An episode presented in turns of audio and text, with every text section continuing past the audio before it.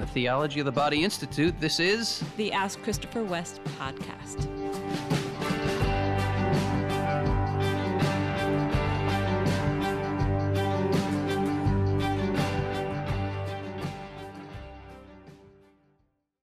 Hi, podcast listeners. Welcome back to another episode, episode 103. On our 100th episode, uh, Wendy had mentioned in passing, you'll recall, Yes. my love, that uh, that we had had COVID in our house, Mhm. and I got some emails and some people who were expressing some concern, Right. and we just kind of mentioned it and kept going and didn't really get into it. So we there was no hospitalization in our family. Uh, I uh, the best I can figure is I was with my spiritual director the day before his symptoms started showing, and that apparently is when you're most contagious. Mm. So I think I got it from him, and then I brought it home to the family. I didn't realize I had it at first. I was getting these weird body aches, Yeah. um, but I had been just been on a backpacking trip, Right. and I thought, "Oh my gosh, I'm so old. I can't do backpacking like I used to." Yeah.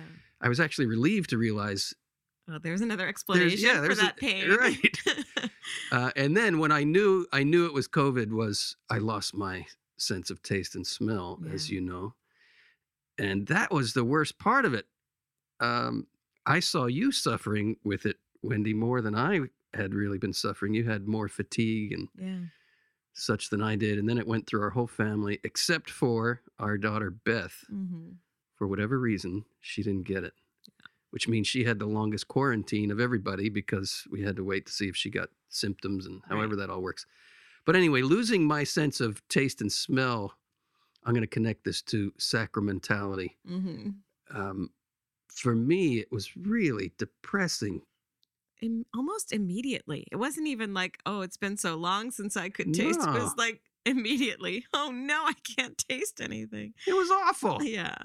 And the connection with sacramentality, of course, is taste and see the goodness of the Lord. Everything we taste in our food is is really a sign of of the real food that we are destined for. We don't live on bread alone, as the Lord said, but on the word that comes from the Lord. And the good news is that word was made flesh, Mm. and that flesh has become food for us. So food really, really does lead us to the Eucharist. It's meant to anyway.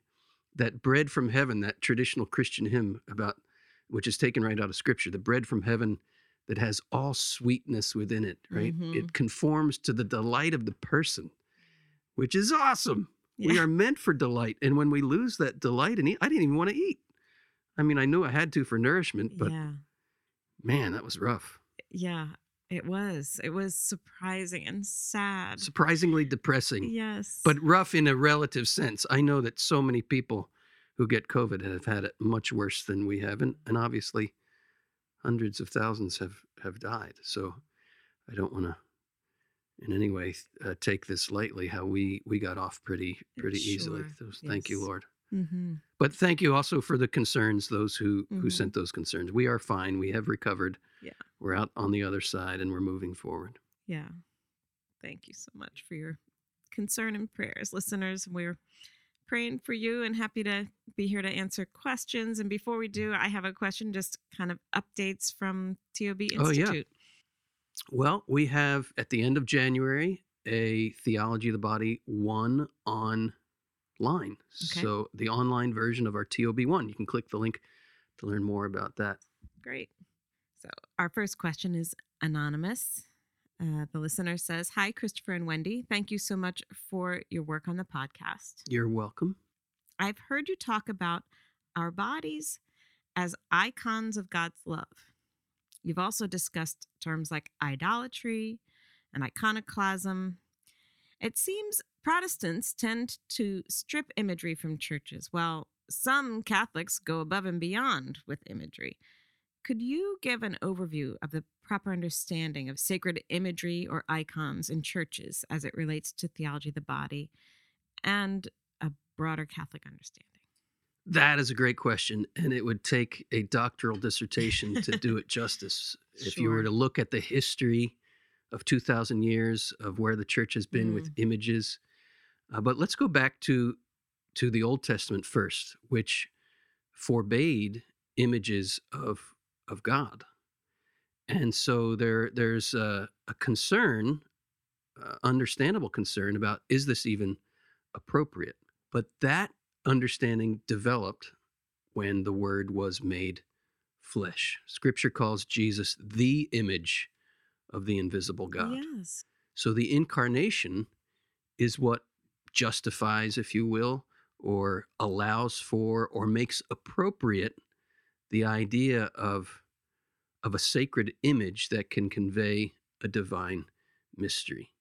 Uh, of course, we have to link Jesus being the image of the invisible God with our own creation in the image and likeness of God. Uh, images of God are not a foreign concept to Scripture, but there is a tendency in the human being to turn the icon of the divine into an idol. This is part of the question. You know what? Icon, idol, iconoclasm. Um, I have a, a chapter of a book of mine, which which may be one of the most important chapters I've ever written in any of my books, is called "The Narrow Gate Between Idolatry and Iconoclasm." Mm. And let, uh, let me under, let me unfold what what I understand by that and what we should all understand by that. Um, but the book is called "At the Heart of the Gospel: Reclaiming the Body for the New Evangelization." We'll have a link to that in the show notes if you want to read more and learn more about it. Here's the basic idea: there is a tendency in the human being to idolize the icon. We get a little taste of a heavenly reality, and we can end up thinking this taste is the heavenly reality, and that then we we turn the icon into an idol. And there is because there is that tendency in the history of images in the church, men and women were falling for that that temptation of idolizing the icon. And then there was an understandable reaction against that idolatry that blamed the image for the idolatry and said, burn the icons because they're just leading people into idolatry. That's called iconoclasm, the destruction of icons. The church intervened, this is in the 800s, I believe, or thereabouts, and said, we don't idolize the icon, nor do we destroy the icon. We must al- allow the icon to do its job, which is to open a window to heaven. So that that's that's the balance. That's the narrow gate between idol- idolatry and iconoclasm. Is this learning to allow our hearts to be purified? So that we don't idolize the icon, but we let the icon do its job, which is opening the window to the heavenly reality. Um, This a question that Yeah. just occurs to me as you're sharing that is on the one hand, I have like I feel like I have different understandings of the word icon. mhm, Like when I think back to the 800s, I'm thinking of a certain art form, Right. sort of paintings on wood of, you know, holy images that I call an icon. And yet this question is kind of asking about art in general and I feel like that's also what you're talking Yeah, this is, about. I'm glad you're you're asking for that clarification, Wendy, because there is the strict sense of icon is just what you're saying. Mhm. Uh, it's a tradition of art, primarily in the East, uh, Eastern Christianity, that has a, a specific stylized way of portraying divine with- and holy realities. and symbolic colors Symbolic colors, uh, gestures gestures, and the the human forms are are depicted specifically to reveal heavenly realities. And here here we have the very principle of theology of the body Mm, right? The body and only the body. This is the thesis statement of John Paul's teaching. The body and only the body is capable of making visible what is invisible, the spiritual and the divine. This goes back to our creation in the image and likeness of God, but is fulfilled in the image of God, Jesus Christ. Right? His body is the full revelation of the mystery of the divine, of, of God.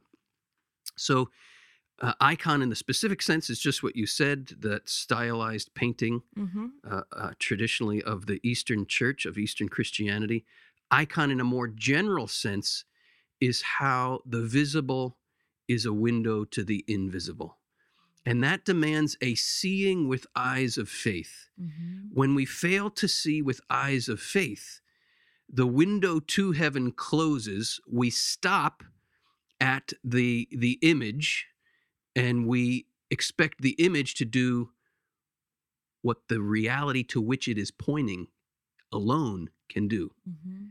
And when we do that, we are guilty of idolatry, Mm-hmm. right? So the narrow gate between idolatry and iconoclasm, destroying the image, we must never blame the good things of this creation for our abuse of them, right? For our idolatry of them. We should never blame sex, for example, itself for our idolatry of sex. We are inclined to idolize sex because it is in God's plan. I know we've said this recently, even. I think it was on our 100th episode that this question came up Mm-hmm. about idolatry and, and sex. Uh, sex is the number one idol throughout all of human history because, in the biblical vision, it's the number one icon. It's the number one image Mm-hmm. of of the heavenly mystery of of the Trinity and of Christ's love for the church. So we have to be purified inwardly so that we see the world with eyes of faith. Then we can recognize icons for what they are windows to heaven. Whenever we distance ourselves from an iconographic view of the world, which is another way of saying a sacramental view of the world, where we see physical things as signs of spiritual realities, we will end up, as we've been saying, blaming those physical realities for our abuse of them. And then we will wrongly think the solution is get rid of these physical realities. And this is what the, the kind of door into the other side of this question about the Protestant perspective here. Protestantism, in its very nature, was a distancing from the body of Christ, which is the church. It's it's like a limb of Christ's body got severed. Mm-hmm. Uh, when when Luther left, uh, Luther, as I've said on previous episodes as well, Luther had some very important issues to raise that were abuses in the church at the time, and part of that, I believe, was a response to Luther was responding again to a certain tendency towards idolatry. Uh, but we don't solve the problem of idolatry by going to the other extreme of iconoclasm. But during the time of the Reformation, it was one of, sadly, there were more religious images destroyed during the Protestant Reformation than any other time in Christian history. And this was an overreaction. Again, it was just a new iconoclasm, which was an overreaction to certain abuses that were going on among Catholic believers at the time, a certain idolatry of, of images. Again, what is needed is an inner purification, a purification of our hearts. We don't change the problem in the heart when we blame the icon and say the solution here is destroy the icon. Then you won't be idolizing it. Well, the idolatry doesn't come from that icon. The tendency to idolatry comes from the human heart. But destroying icons is an easier solution. You might call it a quick fix because the real solution, the purification of our hearts and seeing the world with those eyes of faith, that demands a real painful interior journey, which we don't really want to go on or we don't know how to go on. So we Mm. look for quick solutions. It's, it's also related to the Manichaean heresy, which blames the physical world for evil. Uh, we end up thinking physical things are evil, and we think the solution to our abuse of them is to just rid our lives of, of physical things and live a quote spiritual life. Well, trying to live a spiritual life divorced from your body, which is the main physical thing in our lives, right, is death. That's the very definition of death the rupture, the split, the separation of body and soul. So there was another comment in the question about uh, how could you reread it about Sure. Catholics sometimes go above and beyond here or something? Mm-hmm.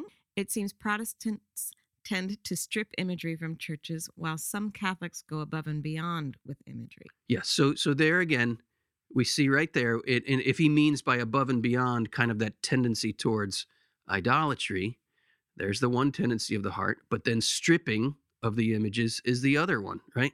Idolatry, iconoclasm. Between these two extremes, there is an, an elemental force. I like to say that if we allow it to purify our hearts, will lift the physical world up into the Trinitarian mystery.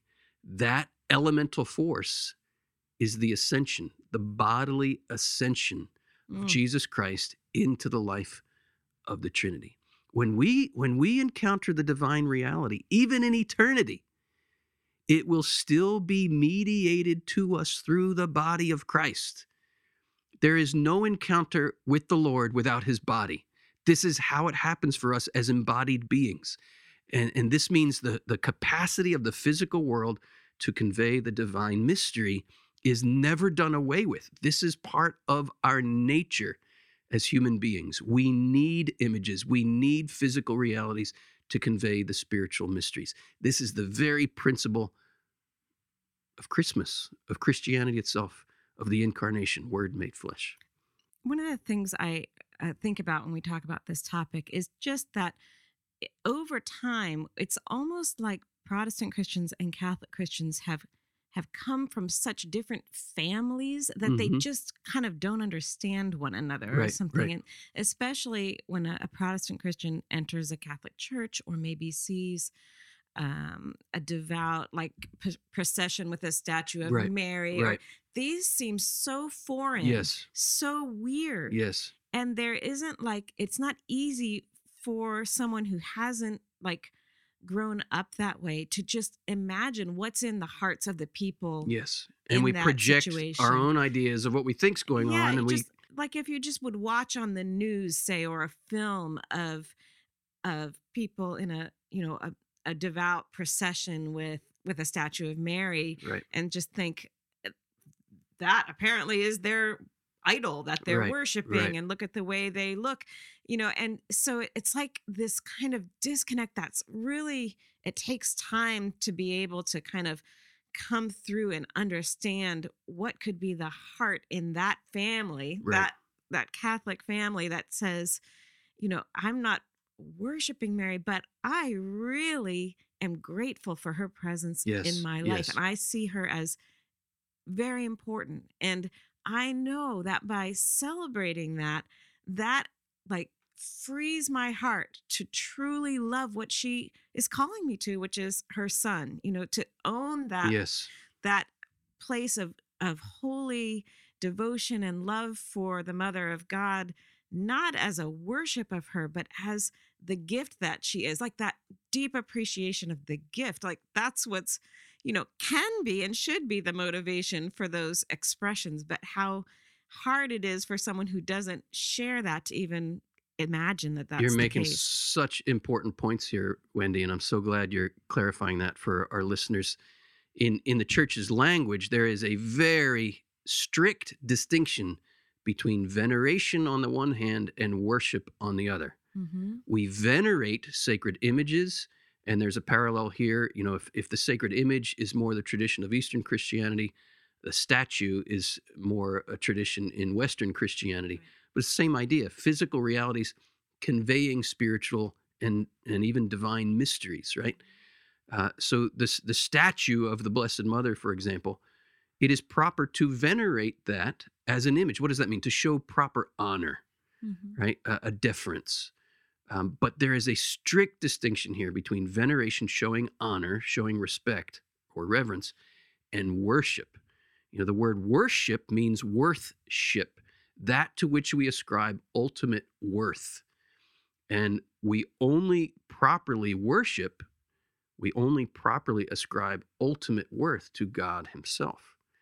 So those distinctions are very, very important. And I, I'm going to share one more thing from uh, Dr. Brant Pitre. I learned this from him, uh, from his book on the Blessed Mother, which is an excellent read. Uh, we can put that link in the show notes as well. But he says the reason Protestants sometimes confuse Catholic veneration of Mary with worship is because we have uh, the Protestant understanding of worship has kind of, in a way, been reduced to singing songs of praise, like praise and worship music, right right? Whereas worship for a Catholic, the ultimate act of worship is the offering of the sacrifice of the Mass, is the Eucharist. And never, ever, ever is the sacrifice of the Mass offered to anyone but God the Mm, Father. right Uh, so so the that that that difference in understanding yeah, of worship it's like a protestant problem. comes into a catholic church where we're all singing you know a, a hymn in honor of the blessed mother and and in that mindset just as you were pointing out we've had these where it's like we come from different families we use different words we have different experiences different understandings a protestant could enter in and see catholics singing a song that honors the blessed mother and they think it's worshiping Mhm. because their context is the way you worship god is through a wor- song. a song Mhm. uh, and indeed, you can worship God through a song. But again, those distinctions are so important veneration Yeah. versus worship. We hope that's helpful for our anonymous questioner. Thanks for the question. Yes. Another anonymous question. Okay. I have a question about waiting for marriage.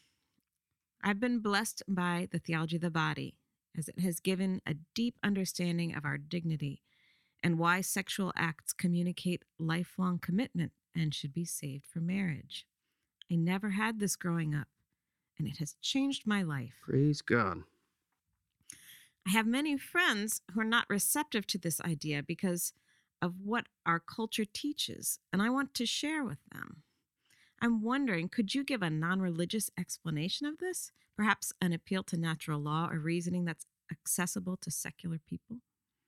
Yes, I can. And I'm happy to do so because these truths are written right in our hearts. Uh, the human being, if we are honest with ourselves, we know the difference between being loved and being used. We desire to be loved, but we often settle for being used. Another way of saying it is we desire to be seen, but we often settle for being looked at. And one of the things I'll do with an audience, I'll say, uh, you know, ladies, how many of you prefer to be looked at rather than seen? And never has a hand gone up. How many of you prefer to be seen? Hands go up immediately. We intuit that there is a profound difference. And what is it? What is the difference? To be looked at is to be evaluated as a thing. To be seen is to be acknowledged as a person. Things are dispensable. Uh, my toaster breaks, or our toaster breaks, and we we throw it away uh, if we can't repair it. We get a new one because toasters are not only dispensable; they're replaceable. Mm-hmm. And we could get the exact same model toaster we just had because toasters are also repeatable. Things, therefore, are dispensable, replaceable, and repeatable. But the word person, which was actually coined by uh, early Christians to distinguish what the human being is and to understand the three persons of the Trinity. I understand we're getting into a conversation of faith here, but even the secular world has adopted this word person. And it distinguishes what we are. We are not merely things, we are not merely objects, we are not merely something, we are someone. And the a person or the person is someone who is indispensable. When we are used and then thrown away, it wounds us. Uh, and that experience of being wounded is the experience of recognizing I'm not meant to be thrown away. I'm indispensable. When we are replaced by someone else and we feel that wound of being replaced, we are recognizing it hurts because I am irreplaceable.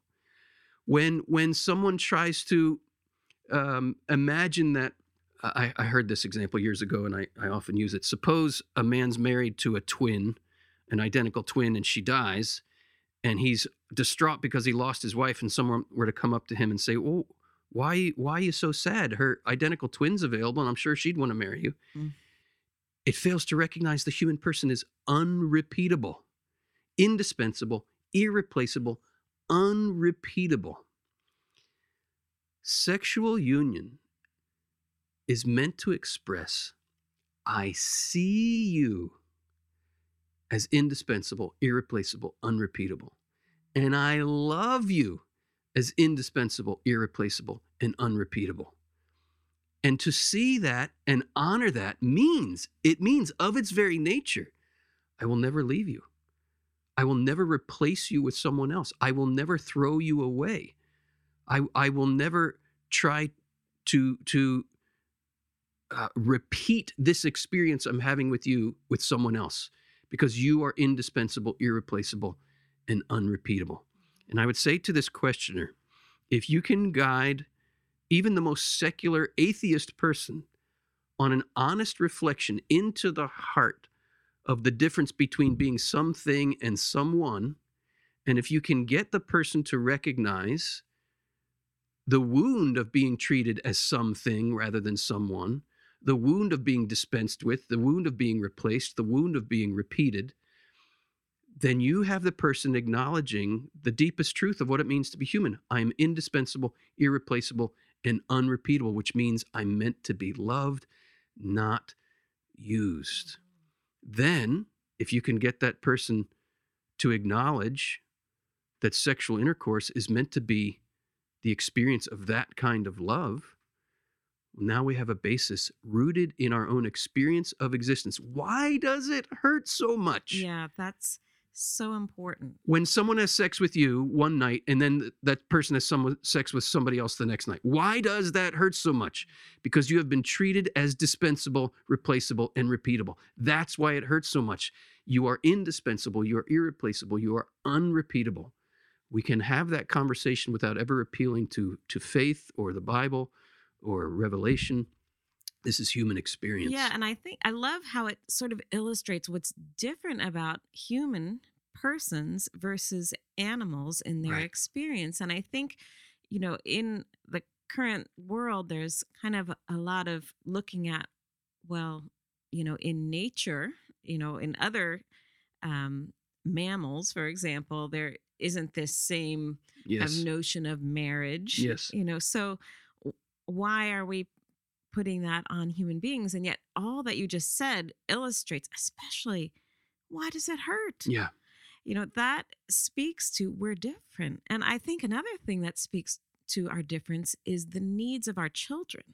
You know, the years of dedicated parenting of the whole person that's required of parents, of human parents Yes. you know and the connection of that with our union you know that You're we're bringing up a very important point, if I can just Sure, put go- it yeah. aside, is we can't see this vision of the person and how it's related to sexual union when we're wearing, as I say, condom colored glasses. When we remove the element of fertility, we are reducing the other person to a thing. And we are reducing the sexual act from a total gift of self to an act of using the other. And we remove, for, as soon as you remove fertility, we, we put it this way look at sex in its natural capacity and reality, and it is very clear sex and babies go together, right right? And, and the teaching of the church has always been, in a nutshell, marriage, sex, and babies belong together and in that order. When you remove fertility, when you remove the, the baby from the equation, you're also removing really the necessity of the commitment because well we, now it's just something recreational. And i think that expression people sometimes use it's not hurting anyone yeah. that defense it's not who's hurt? Who's being hurt? It, if there's like an intentional blindness yes about yes. the the pain going throughout the whole of society and the effects of that so many people are being hurt. I have a question from lydia hey lydia. She says, Hello. I'm a young single woman longing to be married. Bless you lydia. Bless you lydia. It's sacred. It's holy. It's beautiful. Bless you. Bless you. And have children someday. I've been praying for a future spouse since I was little, bless you lydia. But bless I'm you. afraid I'm going about it all wrong.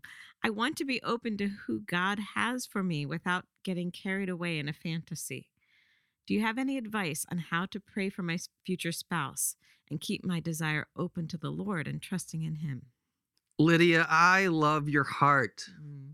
thank you for sharing your heart with us it is sacred It is holy. And what I also love is your readiness and your willingness to ask the question, Am I going about this wrong? And she probably senses something in there, maybe, maybe a little grasping, maybe a a, a little uh, uh, wanting to manipulate the situation so she so her desire will be fulfilled. We all go through that. We all need to learn to trust that the Lord's will for our lives is better than our will for our lives, and that is difficult. That is hard to do.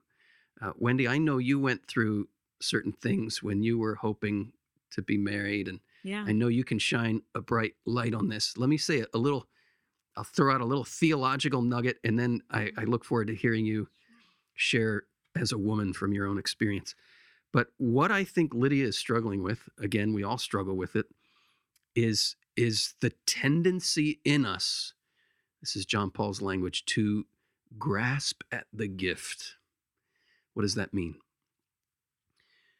We as creatures are dependent. We have this yearning that we cannot satisfy on our own.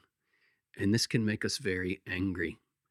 The very the very nature of the original sin is that we didn't trust God wanted to satisfy the desire of our hearts, so we we took it. We took what was not yet given, right? It's not that the Lord didn't want us to have a knowledge of good and evil.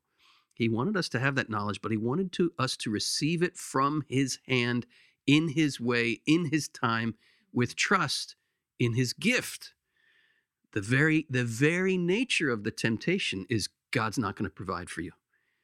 It's totally up to you to satisfy that need, so you got to go do it on your own. You got to go take it. That's that tendency to grasp. So we all have to learn how to be in that posture of open receptivity to his gift. So, Lydia, God bless you on that journey. It is not easy, it's quite trying and difficult, and every human being goes through it. But it's it's it's learning to to hold your dreams and desires with open hands, trusting in the Lord's gift rather than latching on and clinging. So, I can just share some of my experiences relating to Lydia. Um, and it was not just mine, but I, I remember talking about it with other friends as uh, several of my friends were young Catholic women. And we would, you know, just in conversation say things like at my wedding. And it might be something about maybe the, um, the mass, you know, oh, I want to have that song at my wedding right, right. um, you know this sort of hope and and it's a beautiful desire i'm not trying to cast that as Right. wrong it's just one example of that being a theme of our hearts sharing you know like that looking forward to what an important decision it is what an important direction for one's life it is when you unite your life with another person i don't know that we would have used all those words but right. we like intuit it as so important and something we're looking forward to way more than you know passing a test or graduating or Right. other things you know getting a job way more than any of those we're looking forward to this you it's know. deep in a guy's heart too but it, not in the same way there's Okay. something there's something unique in in that longing for the wedding day in a in a woman okay. i mean i had i had my own longings and desires to get married but i i, I can't say i spent time dr- planning your wedding planning my wedding or dreaming about what tux i'm going to be wearing right that's so there is a there's a difference here Yeah, and it's a that's true. beautiful difference That's true. But for you as a guy, like you can tell me if this is true, but like when I'm married, it'll be like this. We'll we'll do this Yo, together. sure. You Yep. know, like when I'm married, that looking forward to that stage maybe is Oh, for sure. Yeah.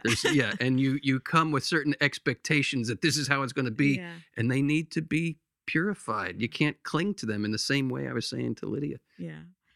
Um so I you know I can relate to that and and I remember really kind of being confronted with that history in my imagination in our relationship. Mm-hmm. Because there When we were first dating, or? You know, as we were kind of coming closer to the thought of really getting married, mm-hmm. I felt sort of like this relationship that we have with one another is a real relationship. It's not in my mind. It's not it's not like just here I have this a beautiful vision laid out and always before the the face of the groom was kind of blurry so now it can come in clear and it's your face Right. you know right. and like okay and everything else is the same except now your face is in the picture instead of blur and i really saw that in my heart that temptation to like okay you know put him in the picture and realizing that i needed to step back and just stay present to the real human interaction which was about many deep things of our hearts and our stories and our um, our faith and our desire to follow the Lord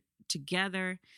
Um, that really it just needed to be honored as as true and good and not simply something that I could now grasp hold of and insert into my fantasy Yes, yes. Um, so I don't know if my sharing that story is helpful to Lydia in acknowledging that there's a certain aspect of dreaming and hoping and imagining that's you know not we don't need to necessarily not do. It's fine and it's an expression of our joy and our kind of a deep uh, intuition of the importance of all of this. But at the same time to have a sense of god's going to write the story and it's going to be it, it, it doesn't we don't need to imagine all those details because we're not the author like that trust that he's the author of the story of our life the author and perfecter i love that yes, yes. expression in scripture that st paul uses the author and perfecter and so to trust him and simply as we see ourselves kind of going off in a daydream to be able to pause and say lord i want what you want for me I also remember writing in my journal, I've, I've reread it since then. Uh, you know, I, I really trust you, Lord, but gosh, I wish I could just fast forward and see where you're going. I'll, I'll still live my life up to that point. But I just wish I knew what was, Right. you know, later in the story, and and just acknowledging that in my heart and saying, "But Lord, I I trust you with that. I can't I can't know, and I have to trust in you." I want to say, as your husband, as the man who eventually became your bridegroom standing there, right? I, one of the reasons I knew our relationship was destined for marriage was because, really, for the first time in my life, in other relationships I had had with women, I felt like you were not treating me as just a face that could fit in a picture, that you really were attentive to me as a person and to our unique relationship. I was I didn't feel like I was fulfilling some fantasy of yours. Mm. And that felt so honoring. And I knew this was a genuine relationship of of love. And so Lydia, I would say to you, of course, dream about your your marriage. There's nothing wrong with hoping and dreaming about getting married someday, but but keep that dream open to the Lord and say, Lord, purify my my hope. And I'm, I'm going to just weave a thread through our three questions today because they're all related, actually. Hmm. The icon idol conversation, right? There's there's a tendency because marriage is such a beautiful gift of the Lord and a sign of of the heavenly mystery. There's a tendency to idolize it and purification of that hope, Lydia, of b- getting married is synonymous with coming to see marriage not as your ultimate fulfillment, not as some fulfillment of a fantasy, but uh, as as an icon, as an icon of a heavenly reality. When you understand that, or to the degree that you understand that, not just in your head, but as a lived reality, the pressure's off. You know, you're you're not going to be looking to some other human being to be your ultimate fulfillment and that that takes a long journey of inner purification from idol to icon so that's kind of related to the 1st Mhm. question the second question about um, waiting till marriage for for intercourse and the we were talking about the unrepeatability of the person. You don't marry a face that fulfills a fantasy. You don't marry a caricature. You don't marry uh, some ideal. You marry a person. And that person is indispensable irreplaceable and, and unrepeatable. And so you can't even how can you possibly fantasize about who that is or what that would be like because you precisely because the person is is not something you can capture in your mm-hmm. imagination. He's indispensable irreplaceable unrepeatable and we could even add incomparable. You can't compare a person to others. So any picture you have of the man or the woman you're going to marry is not going to it's not going to be the same as the person you marry because the person is a person. It's not something you can conjure up or imagine in your head. You can't just put on a grocery list, this is what I want in a husband. Boop, boop, boop, boop, boop. And not that you there isn't a place for that. I mean, you you certainly wanted to marry Wendy, a, a, a man who had a strong faith, Yep. and and that yes, you should think of that, but you shouldn't reduce it to that. If you reduce the the, the person to a list of qualities, here's the problem: qualities are repeatable. You can find the same qualities in any number of people. Qualities are repeatable. The person is unrepeatable. So I hope that's hopeful to you, Lydia. Your your desire for marriage is beautiful. Just keep it Mhm. open to the Lord and allow it to be purified. And pray in that way, Lord, your will be done in my life. Please purify my desires. And I also want to mention to Lydia the um, Theology of the Body Institute hosts another podcast called Discerning Marriage. Right. And the, the host of that podcast is Elizabeth Busby. And I think, you know, any young person or single person hearing this may want to also listen to episodes of that podcast and, and just experience the light that that brings into your heart. Great point. If today's episode was a blessing to you, please hit that share button and help us get this message out to other people who need to hear it. And we could uh, we could use your support if you have been blessed by our work. Consider becoming a patron of the Theology of the Body Institute. You can click the link in the show notes. We're very, very grateful for your support. We can't do this work without you guys. We hope that you have been blessed by this episode, and we look forward to being with you next time. Until then, know it deep in your hearts. You are an indispensable, irreplaceable, unrepeatable gift. Become what you are.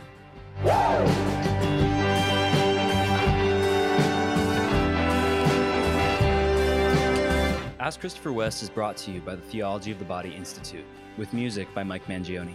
Christopher and Wendy hope that the information provided is helpful to you, but remind you that they are not licensed counselors. If you are going through serious difficulty, a list of trusted counselors and psychologists can be found in the show notes.